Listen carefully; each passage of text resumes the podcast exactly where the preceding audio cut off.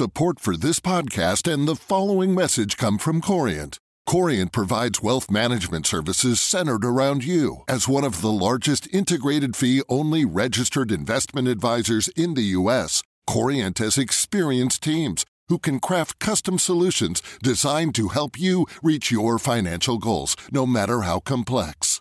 Real wealth requires real solutions. Connect with a wealth advisor today at Corient.com. That's Corient.com.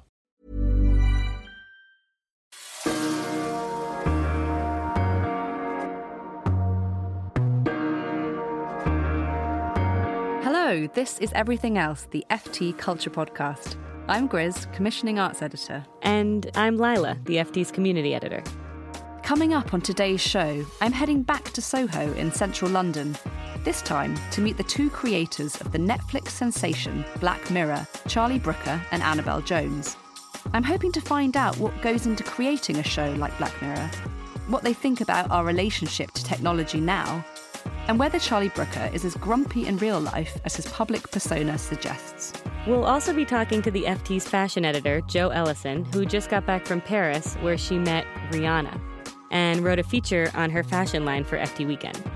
Jo is going to bring us behind the interview and tell Grizz what it's like for a journalist to get 20 minutes with pop royalty. But before any of that, the most important part of the show. I'm so excited to have a new co host for the podcast, Lila Raptopoulos.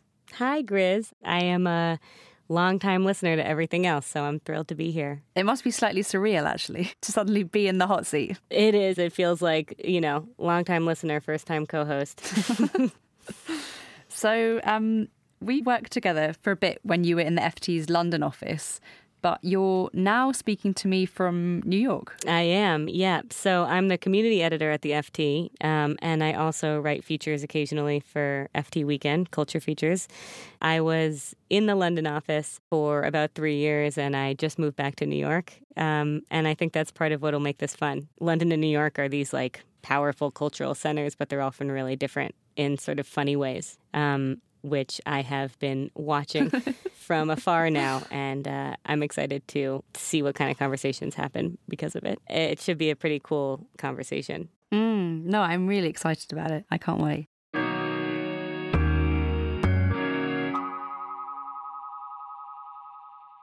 So, uh, this week you spoke to Charlie Brooker and Annabel Jones, mm-hmm. who are the co showrunners of the TV show Black Mirror uh, which aired in the UK, I remember, on Channel 4, mm-hmm. and then it mm-hmm. got picked up by Netflix. And uh, I love Black Mirror.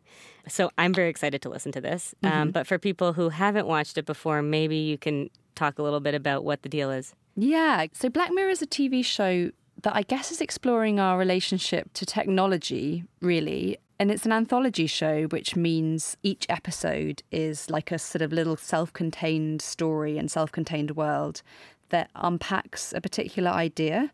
They're almost like little thought experiments, like, you know, what would it be like to live in a world where we rated each other on a scale of one to five during all of our interactions?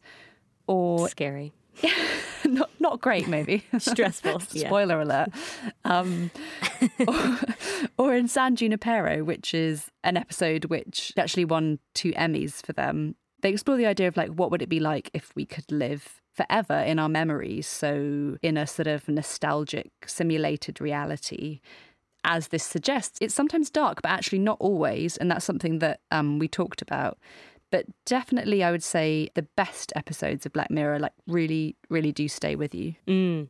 So, when you say they're little nuggets, I was surprised when I first started watching that there is no bigger narrative arc to the show. Mm. Every episode, the cast is different, the locations are different, um, the topic is different.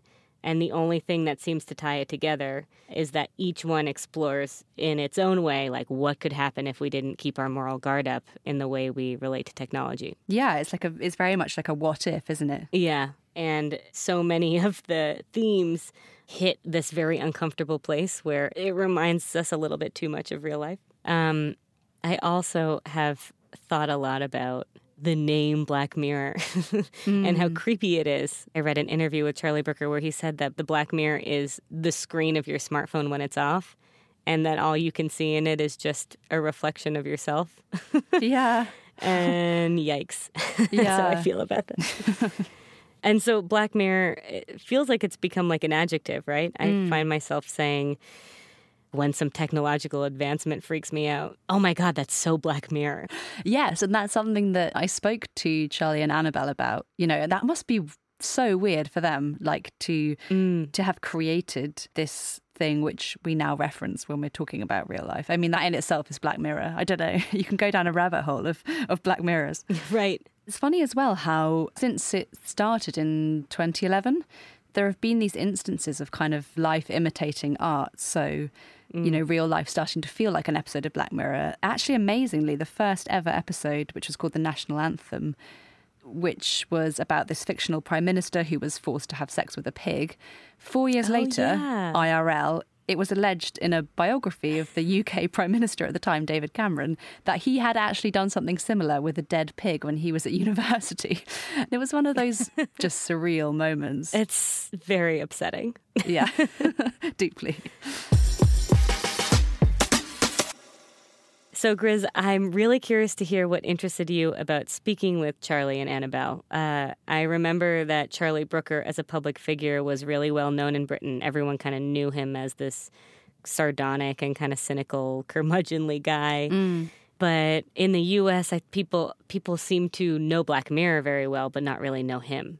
So, um, can you kind of set the scene for what you were expecting and what you found? Yeah, I remember reading Charlie Brooker's um, newspaper columns, like TV reviews mostly, sort of several years before he created Black Mirror. And he definitely has this kind of satirical, very sharp, kind of critical eye, which comes out whether he's writing about a new TV show or some kind of new version of reality TV that he thinks is rubbish, or, you know, when he's creating this near future dystopia. Like you can see Charlie Brooker's interests and I guess fears about contemporary life in both of those things. That's so interesting. It sounds like even his television shows in itself are criticisms. Yeah, I think that's the thing that's clever about Black Mirror in that way that it's kind of a show that is made by a critic in the real sense of that. And what about Annabel Jones? What's um, her relationship to Charlie Brooker and the show? So she and Charlie Brooker are co showrunners, and they've actually been collaborators for a long time, predating Black Mirror. Oh. So, yeah, she's a very cool, very experienced TV producer. Well, I'm really excited to hear this interview. What did you talk about first? So, the first thing I asked them was about the process of kind of dreaming up the ideas for Black Mirror's storylines and how that usually plays out. What tends to happen is there'll be a conversation. It's it's always a it's never we don't sit down and go right what's in the technology pages or what's on the front page of the newspaper today. I'll say something like, uh, you know, I was thinking about the nature of video games in which you fight and how actually there's a sort of strange homoerotic sort of nature to them and there's like two guys wrestling on a carpet and is there something funny about that and something we can explore in there? And then that mm. sort of expands into a, an, an episode idea. It's quite often that isn't it? Yeah, it's sort of just observational and it's chat and it's sort of the things you say to friends to while away the, the minutes. And by by having all of these little details and observations, you sort of very amateurishly stumble upon an idea where everything gets compounded and then Charlie often will find the engine and find the story that bring together all these themes and then it's suddenly a sort of a eureka moment. yeah there's always a point where during a conversation I've suddenly gone oh oh oh I know oh ah here's what makes it a Black Mirror story is because if that happened and that happened then this would happen and that would be awful for the people involved that would be awful or it'd be funny or it'd be like whatever and so That sounds it- painful. yeah but Are the you way in I said pain? awful yeah. well that's the passion Oh, wow. But there's there's pain in, in Black Mirror, right? yeah it's quite often uncomfortable I guess Yeah, but I hope the discomfort comes from the fact that we're tapping into something that people are already feeling. You know, so even when we do episodes that are set in the future, they're all based upon concerns or, you know, uh, worries that people are having now, and we've just extrapolated them.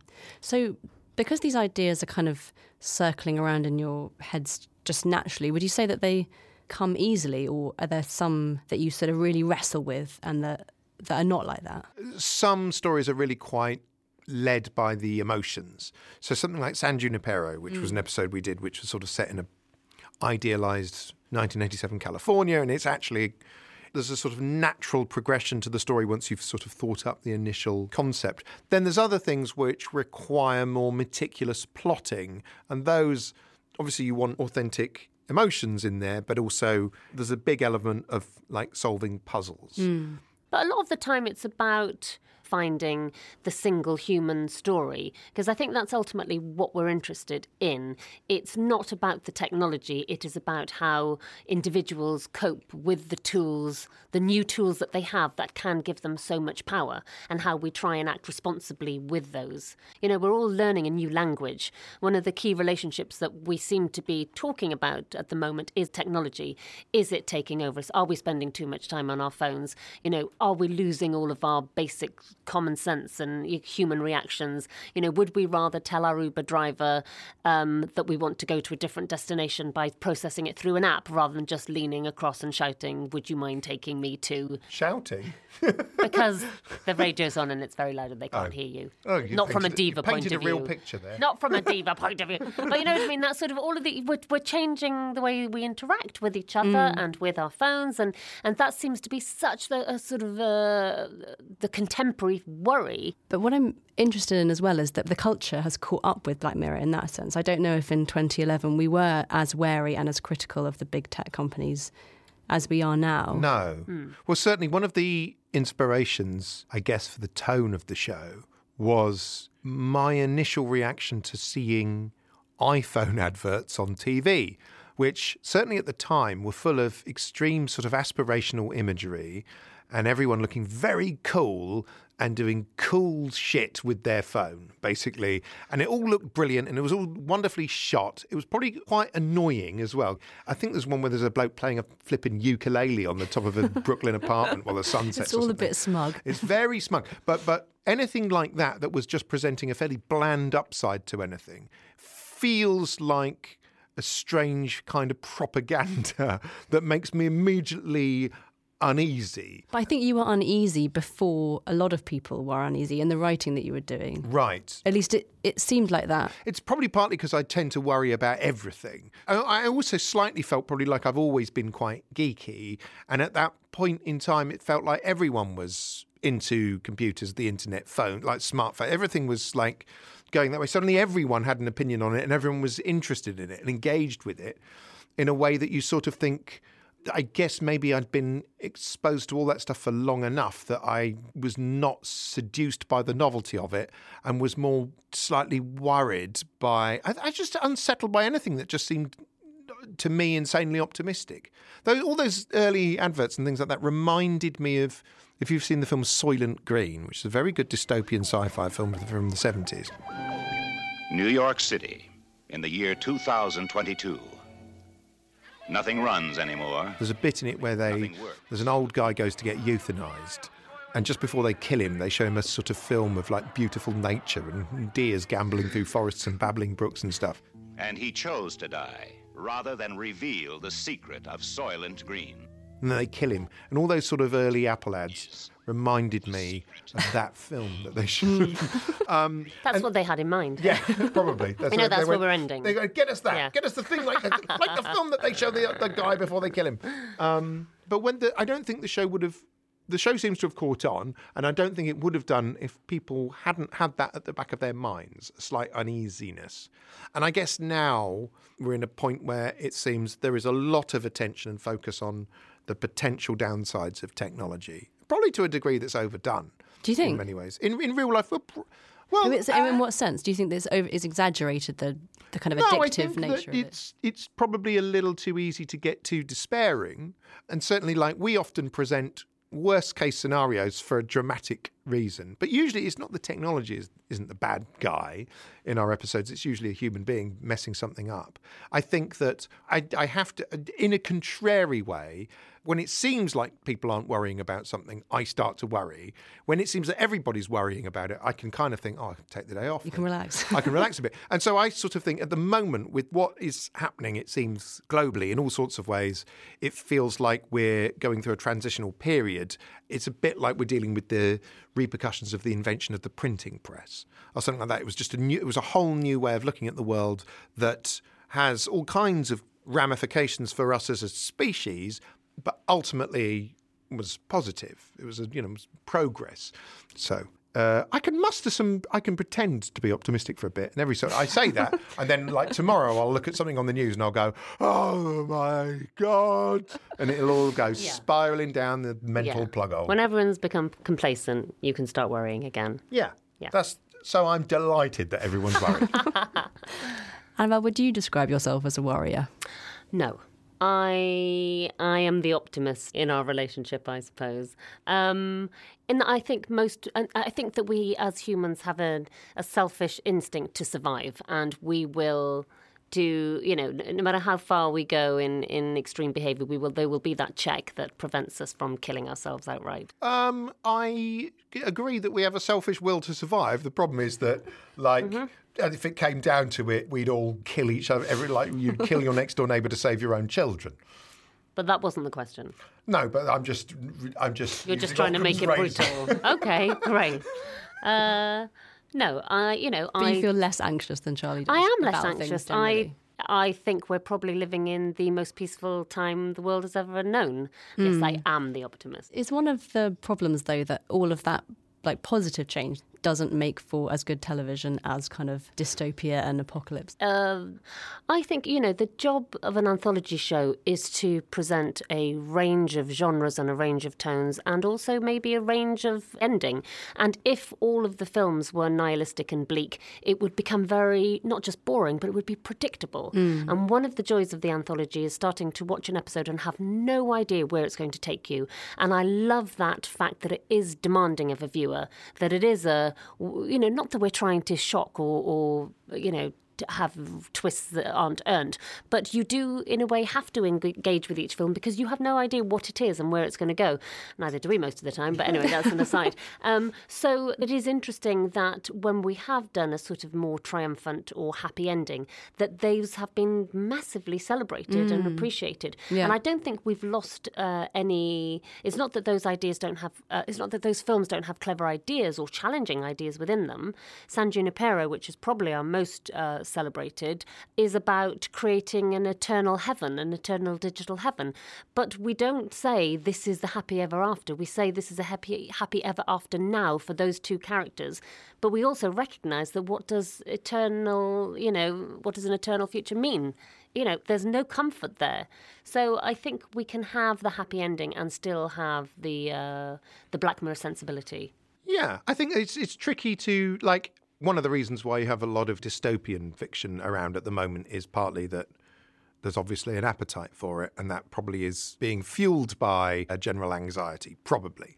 Um, in the same way that you know, with the Cold War, you had lots of sort of spy thrillers and you know, Strangelove and things like that. So it's a tricky um, illustrating, for instance, technology's potential for positive change is not necessarily intrinsically dramatic. Having said that, something like San Junipero, which I think does present a sort of literally a utopia, a technological utopia, is a story, hopefully, that, as Annabel was saying, is set. That's the setting, but the story attached to it is quite complicated and isn't all just people smiling and eating sandwiches. But going back, uh, so you mentioned San Junipero, and actually the first episode of the new series, which I've just watched, um, reminded me of that because it taps into this idea of kind of VR as a kind of portal to, well, in this case, sort of forbidden desire. The app says that we need to do it within the hour. It's peak fertility. This age so much, I don't know if I can. I'll own. Could you t- talk a bit about that and the sort of potential for tech to take people a- out of their life as they know it? Yeah. Um, it's an interesting one because it throws up in that episode. It throws all sorts of dilemmas get thrown up. It's kind of a porn analogy, actually. The episode is kind of an analogy for porn, but obviously it gets a little more complicated than that. Um, it just struck us as an interesting area. We- It wasn't something we'd said actually for quite a while. We thought there's got to be something in apparently pornography is quite big on the internet. Apparently, I don't know. I've never seen it. I've never heard of it. I don't even know what it is. I've relied on Annabel's descriptions of it, and she's only going. She's never seen it either. She's going on. No, no, no. that- I'm addicted. Oh, are you? yeah, yeah, yeah. Oh. Oh, okay. Every minute. Oh, Um, right. So, so, so it was something, an area that we'd we'd we'd never explored, um, and uh, and then we had a sort of story idea that made sense to explore there. Yes. Can we talk about the porn a bit more?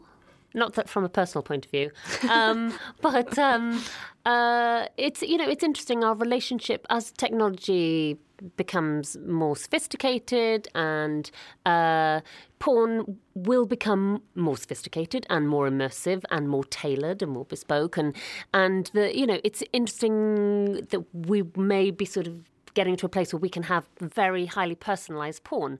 And so our relationship with the porn will will ultimately change from something that may once have been a healthy distraction to something that may actually be more threatening and more of a challenge and may actually become more of an affair. And so it's when technology allows us more wish fulfillment and fantasy fulfillment, how we manage our relationship with the real world. Mm. Yeah, it's it's the worrying thing is how it impacts on our real life relationships, which obviously porn already we know that porn affects, for example, teenagers and Yes. what they expect sex to be like. No, exactly. That was one of the things that we were discussing at the time. That are uh, not that Charlie's ever experienced porn. I just want to make that point don't again. what- I don't know what it is. again, we need to explain to him. But uh, you know, people, porn is now so accessible, and as you say, it's massively changing young people's perception of what sexual relationships should be. So the whole area is really Mm. fascinating, and that was one of the themes, the observations we wanted to sort of bring into the film. Yeah, as part of my desperate attempt to find out what pornography is, um, I listened to like Jon Ronson did a really good podcast about. Yeah, he was just our most recent interviewee. Okay. Actually. Oh, yeah. and he, so he's been talking Yeah. a lot about Pornhub and stuff, which obviously I did. I was like, "What's that?" Um, but um, there was. I How was long are you going to keep doing this one for? There were Have many. we done it? there were many anecdotes in there that were fascinating. One thing I found like really stayed with me was his description of he goes to wa- he goes to watch like an orgy, and the guys at the orgy were watching pornography on their phones in order to stay aroused. And it was that's the like the, that was mm. the bleakest image i could imagine was that even in the porn you're having to watch more porn so that you are excited by the fact that you're, this is happening to you It's quite a kind of Black Mirror scenario. yeah, because you're sort of trapped in a. That is a hall of mirrors. You're trapped in there. A hall of mirrors where all sorts of things are being reflected. So that thing about something being a bit Black Mirror, I mean, people say that. I'm, I'm sure you guys get that as well. I wonder when the show does predict real life or seem to, how do you feel? I mean, is do you feel smug? Do you feel horrified? Probably both. I mean, it's weird in that it's sometimes it's like when when the more people say, "Oh, that's a bit Black Mirror" about the news or something, the more it's good free publicity, but also terrifying on a as a human animal um, trapped on a ball along with everyone else. Um, it's uh, yeah. So it's that's quite odd. The weirdest one for me was our very first episode, which was the national anthem. The storyline of that seemed to tack quite closely to the rumours about David Cameron that came out a few years ago. So we're talking about the pig. The pig. I was. I, I didn't know how delicate I could be. That's what he said to the pig. Was it? Well, well, he did. He probably didn't because it was all in that book, wasn't it? But what's the name in Thingamy Bob? Yeah. Um, and when I saw that rumor breaking, I, it, that seemed so freakishly close to the storyline of something I'd written that I did momentarily doubt reality. I mean, I guess you wonder, like, did I write this into being? Well, I mean, that's just quite a creepy idea. I kind of thought, am I dreaming? And like, and is everything a simulation? In which case, that would make me the centre of the universe, which is not a healthy thought for anyone to have. So I quite quickly dismissed that idea and thought, no, it's just a big coincidence. But it was quite odd. I do. I, looking back, you sort of think how funny when that Black Mirror episode went out. David Cameron must have been thinking, "How do they know?" Or he'd have been thinking, this is the sexiest thing I've ever seen. Why is there so much porn on TV? But thank God there is. If it's going to be like this, it's not just me who likes pigs. which he doesn't. No, No, we, we have no yeah reason to believe that. um, so when the the move from Channel Four to Netflix happened, um, some British people were saying, you know, is uh, Black Mirror going to become Americanized and sort of worrying about that.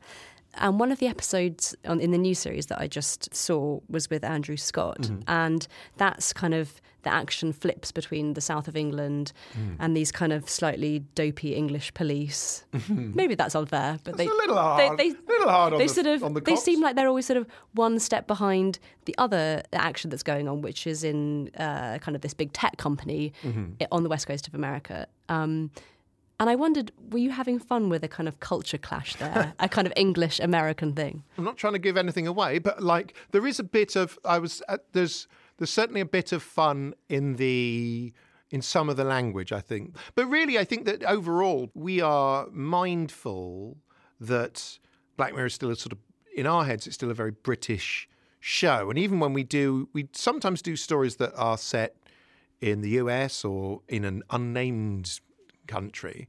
We always tend to then counter that by doing one set in a very recognisable Britain. And is that important to you both that this is Yeah. it feels British? when it was first announced that we were going to Netflix, uh, like some people had sort of said, "Oh, I hope it doesn't go all American." And the first episode I wrote was San Junipero, partly to sort of go, "Oh, fuck you." Okay, opening scene, California, 1987. It's like literally a Californian surf town because I thought, what could be more American than that? Let's lean into it. Um, but the important point is that the story worked sort of no matter where you set it. It's a, yeah. quite a universal story. The story is very kitchen sink drama, a love triangle. We don't do big, what people might think of big American conspiracy or corporate conspiracies or the evil corporation taking over. And, you know, we don't tend to do those big stories because I don't really have much investment in them. I don't really, doesn't have much resonance for me. So it doesn't really interest me. So it's the people that interest Yeah, you. yeah.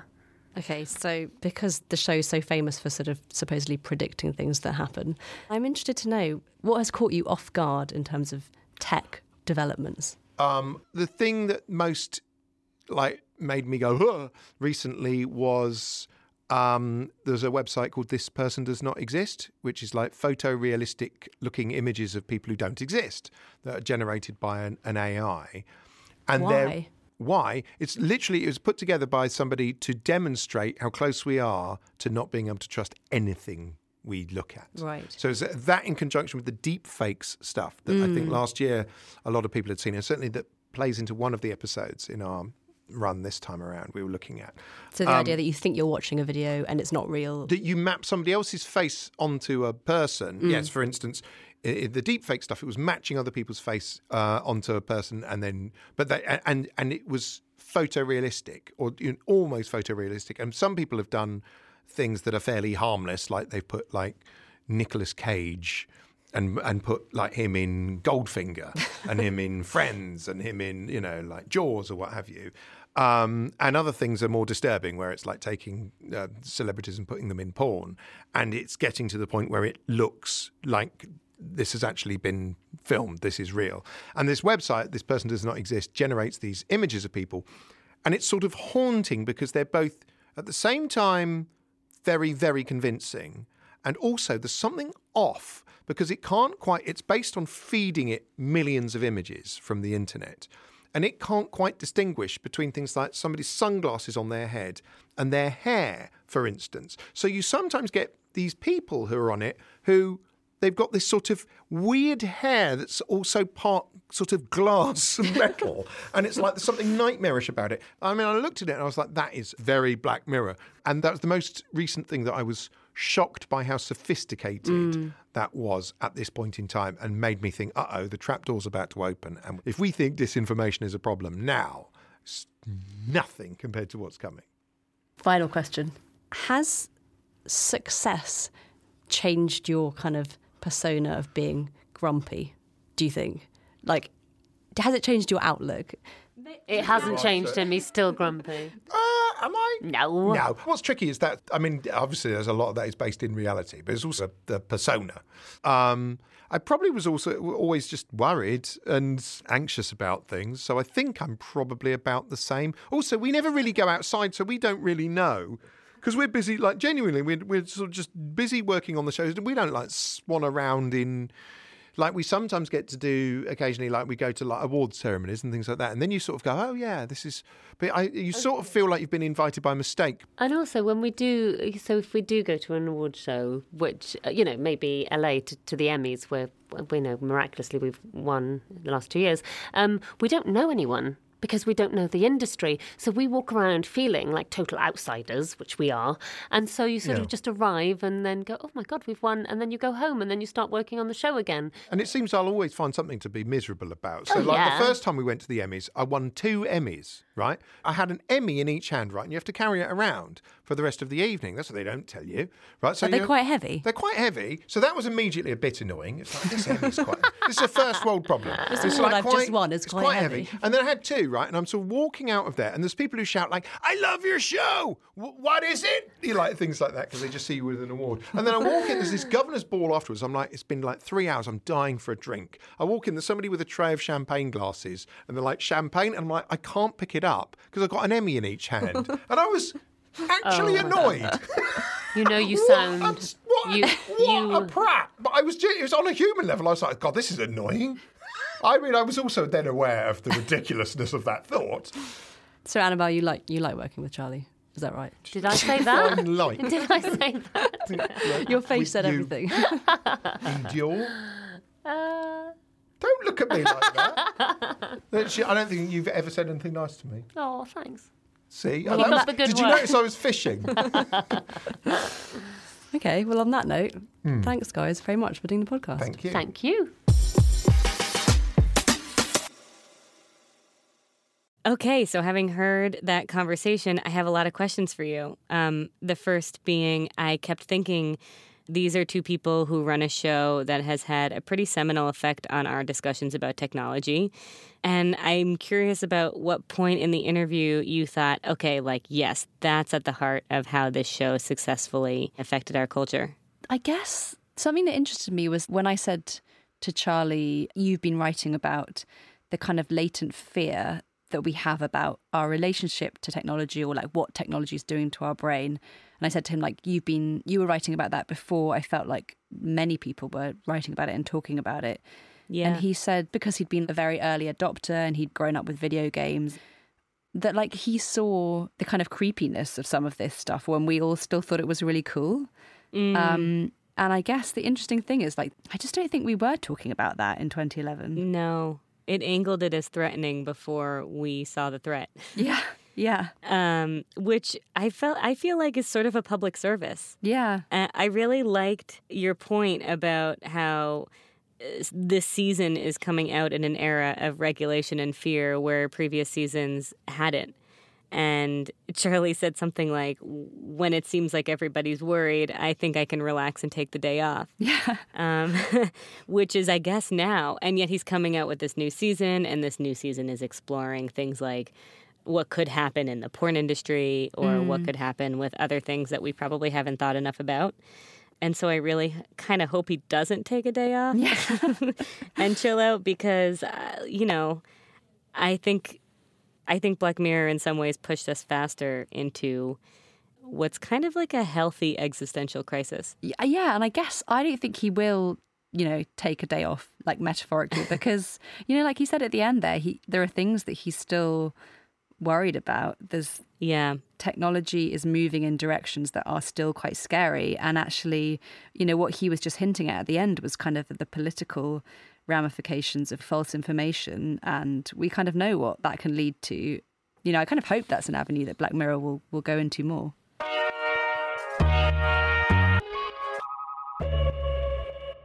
So, recently, our colleague Jo Ellison traveled to Paris, met Rihanna, and wrote a piece that was published in FT Weekend.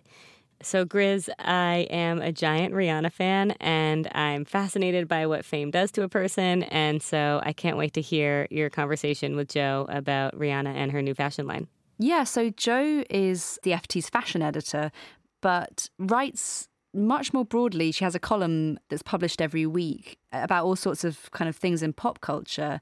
And as a non fashion person, I, I find that she really writes about fashion in a way that's like very interesting, very relatable. Um, And she and yeah, and she writes about the kind of cult of celebrity in a way that's properly analytical. So Rihanna is like the perfect subject for Jo. Yeah, she also did a great one recently with Victoria Beckham. Yes. Yeah, yeah. That was all about Victoria Beckham convincing her that she really is a normal person she promises. so I'm really curious to hear how she perceived Rihanna.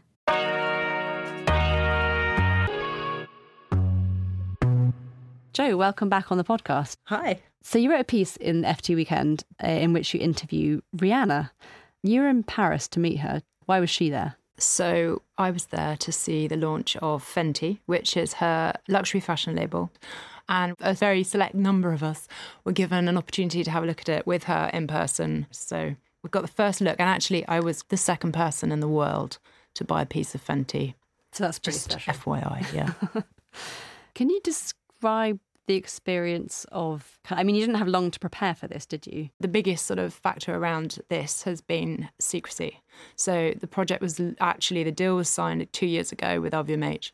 They worked on a project for two years, completely in secret, so much so that her strategy team even kept each other in the dark. So only three of the strategy team actually knew they were working with Rihanna on a label. And then it was announced last week. So it's all been done very cloak and dagger. So all the kind of messages and kind of email correspondence leading up to it were were very opaque and not very clear about exactly what would happen. But there was, you know, the basic insinuation was you'll get sort of FaceTime with Riri, which is um, obviously very thrilling because she's a huge global superstar. Um, so I was told to be at a venue at a certain time, which was a very strange little street down the Marais, which is where they're trying to do something different with a pop up. So it wasn't your usual go into a glossy kind of headquarters or a huge marbly boutique. It was a very, very innocuous, hoarded store halfway down a kind of very, very boring pedestrian avenue. And kind of then just sat around for about four hours waiting for Rihanna to turn up, um, looking looking at the clothes a lot. Um, and finding out a lot about the fabrication and the detail while her management team sort of hovered around waiting for her to appear. So then she um, kind of knew that something was happening because like a huge number of like heavies come in wearing suits and looking kind of officious. So you know her bodyguards have arrived, and then she emerged this kind of sort of little pocket rocket, really. She's hmm. like, you know, tiny in stature, quite sort of curvy in life, as she likes to point out. And immediately she's sort of on, and you forget about the sort of slight anxiety and tension and irritation of having sat around in an airless room for four hours. And you sort of like just enter Rihanna orbit. And what was she like? She's very commanding, she's very soft voiced, she's very intense. She stares you really, really deep in the eye when she's answering your questions. But you also just get the sense from her, which I find quite unusual actually in a female celebrity, of her absolutely being in control of the situation. Like there's no question that she thinks the power resides with her, and it's quite a masculine power. Hmm. Which I think, you know, a lot of female stars, in my experience when I've met them, are quite sort of deferential towards you and oh, so kind, so nice of you to be. Blah, blah, blah. You don't get any of that with Rihanna. You just get you're pretty lucky to be in my to be in my presence, but in a nice way. But she's like, yeah, I'm mm. awesome, mm. which is quite good. And what did you make of the clothes themselves? Well, the clothes were part of. So she's got this whole thing going on. So she wants to do the clothes as drops. So I guess in an analogy to kind of refer to her musical career, it's a bit like singles on an album. So the brand is Fenty, the album is Fenty, and then the drops are going to be the kind of singles therein. So the idea is that what you see now is not necessarily what you're going to see in like two months or three months or whenever the next drop is, which is all under wraps and they won't tell you anything about it. I mean, I think what's really interesting about this collection, particularly, is that she's designed it very much for herself. She describes herself as her own muse, but also she's a bit bigger than she might have been like a year ago. And I think because she's feeling bigger, it's quite size inclusive. Mm. And she's sort of designed it around a bigger shape. And that, I think, is really genuinely quite exciting for fashion because although loads of female designers exist, I do think that the kind of archetypes of, of fashion are always quite skinny. Yeah, yeah. And this just didn't really strike me as being so. And how has the fashion world responded to this? Is there a sense of a kind of like celebrity outsider usurper? Like, is there a sense of people feeling kind of threatened or worried about this? I think there's a little bit of con- not is it concern? I think in the last sort of five ten years we've seen fashion gradually moving away from the idea of the kind of the couturier, the drape and fold designer who stands pinning things to a mannequin, and towards something which is more influencer driven.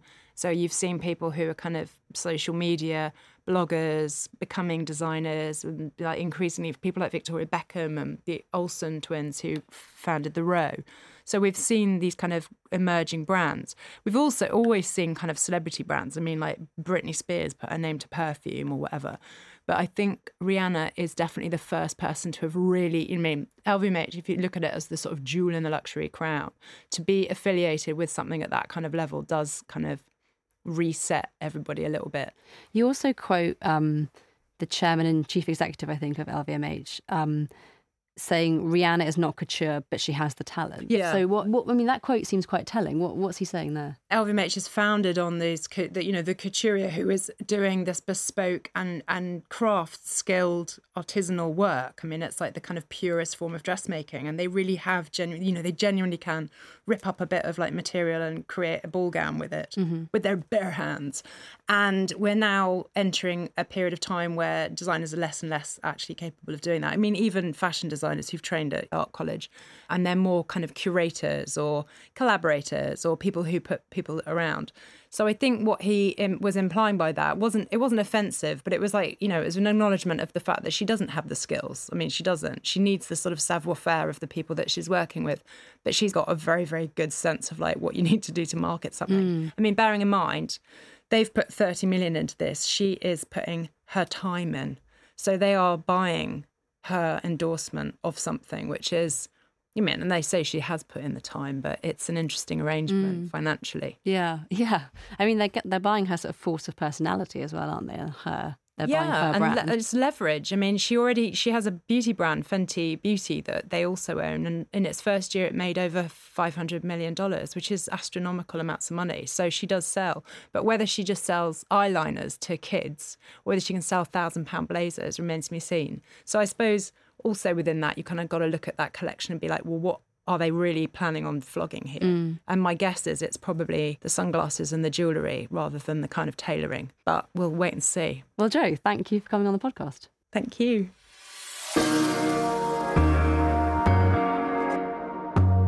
So that's it for this week. We'll both be back in two weeks' time. Thank you to everyone who's got in touch recently. We love hearing from you, and we do answer every message, so please do send us one. You can email the show at everythingelse at ft.com, or you can find us both on Twitter and Instagram. If you like what you hear, please do leave a rating or review on Apple Podcasts. It's one of the main ways that new listeners discover the show. Everything else is produced by David Waters. We've been Lilah Raptopoulos and Griselda Murray Brown. And our music is composed by Fatum. Okay. Do you want me to do it one more time? We can just talk and see how it goes. Cool.